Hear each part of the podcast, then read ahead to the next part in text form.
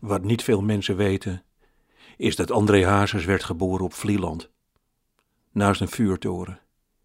Hij heeft daar op school gezeten en André was een vlotte leerling. Hij stond vaak op het strand en hij tuurde naar de horizon.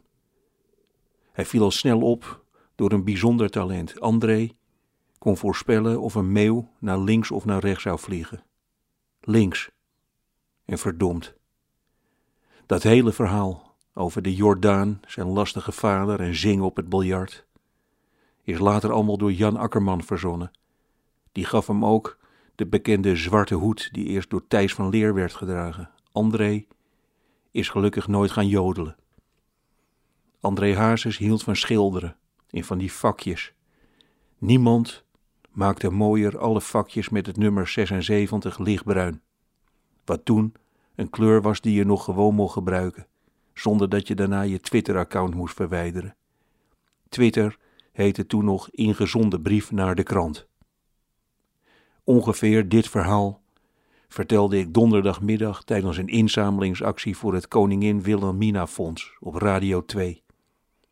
Ik weet waar het vandaan kwam. De opeenvolging van wurgend persoonlijk verdriet. Daar zaten we in een felverlichte studio en we luisterden naar de verhalen van mensen die een dierbare hadden verloren aan kanker. Of die een dierbare dagelijks zagen vechten tegen kanker. Daarna werd er een plaat gedraaid waar kanker zich niets van aantrok, maar het troostte toch een beetje. Tijdens deze plaat bakte Wim altijd rijst.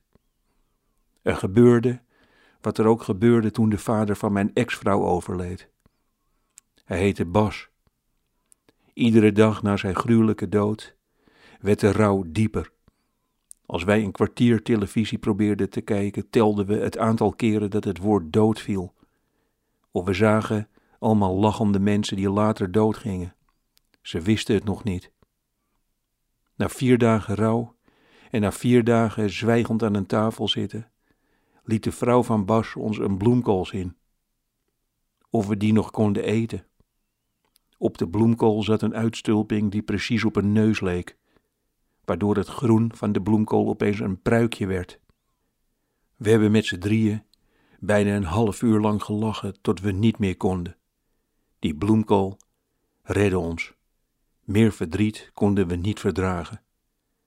Dat is wat er donderdag gebeurde. Ik wilde de bloemkool zijn. Ik was de dansende gek voor de kist. Nu, op dit moment, schaam ik mij een beetje voor die vlucht. Ik moet dat leren, van André Hazes een Vlielandse boer maken, verzacht geen pijn.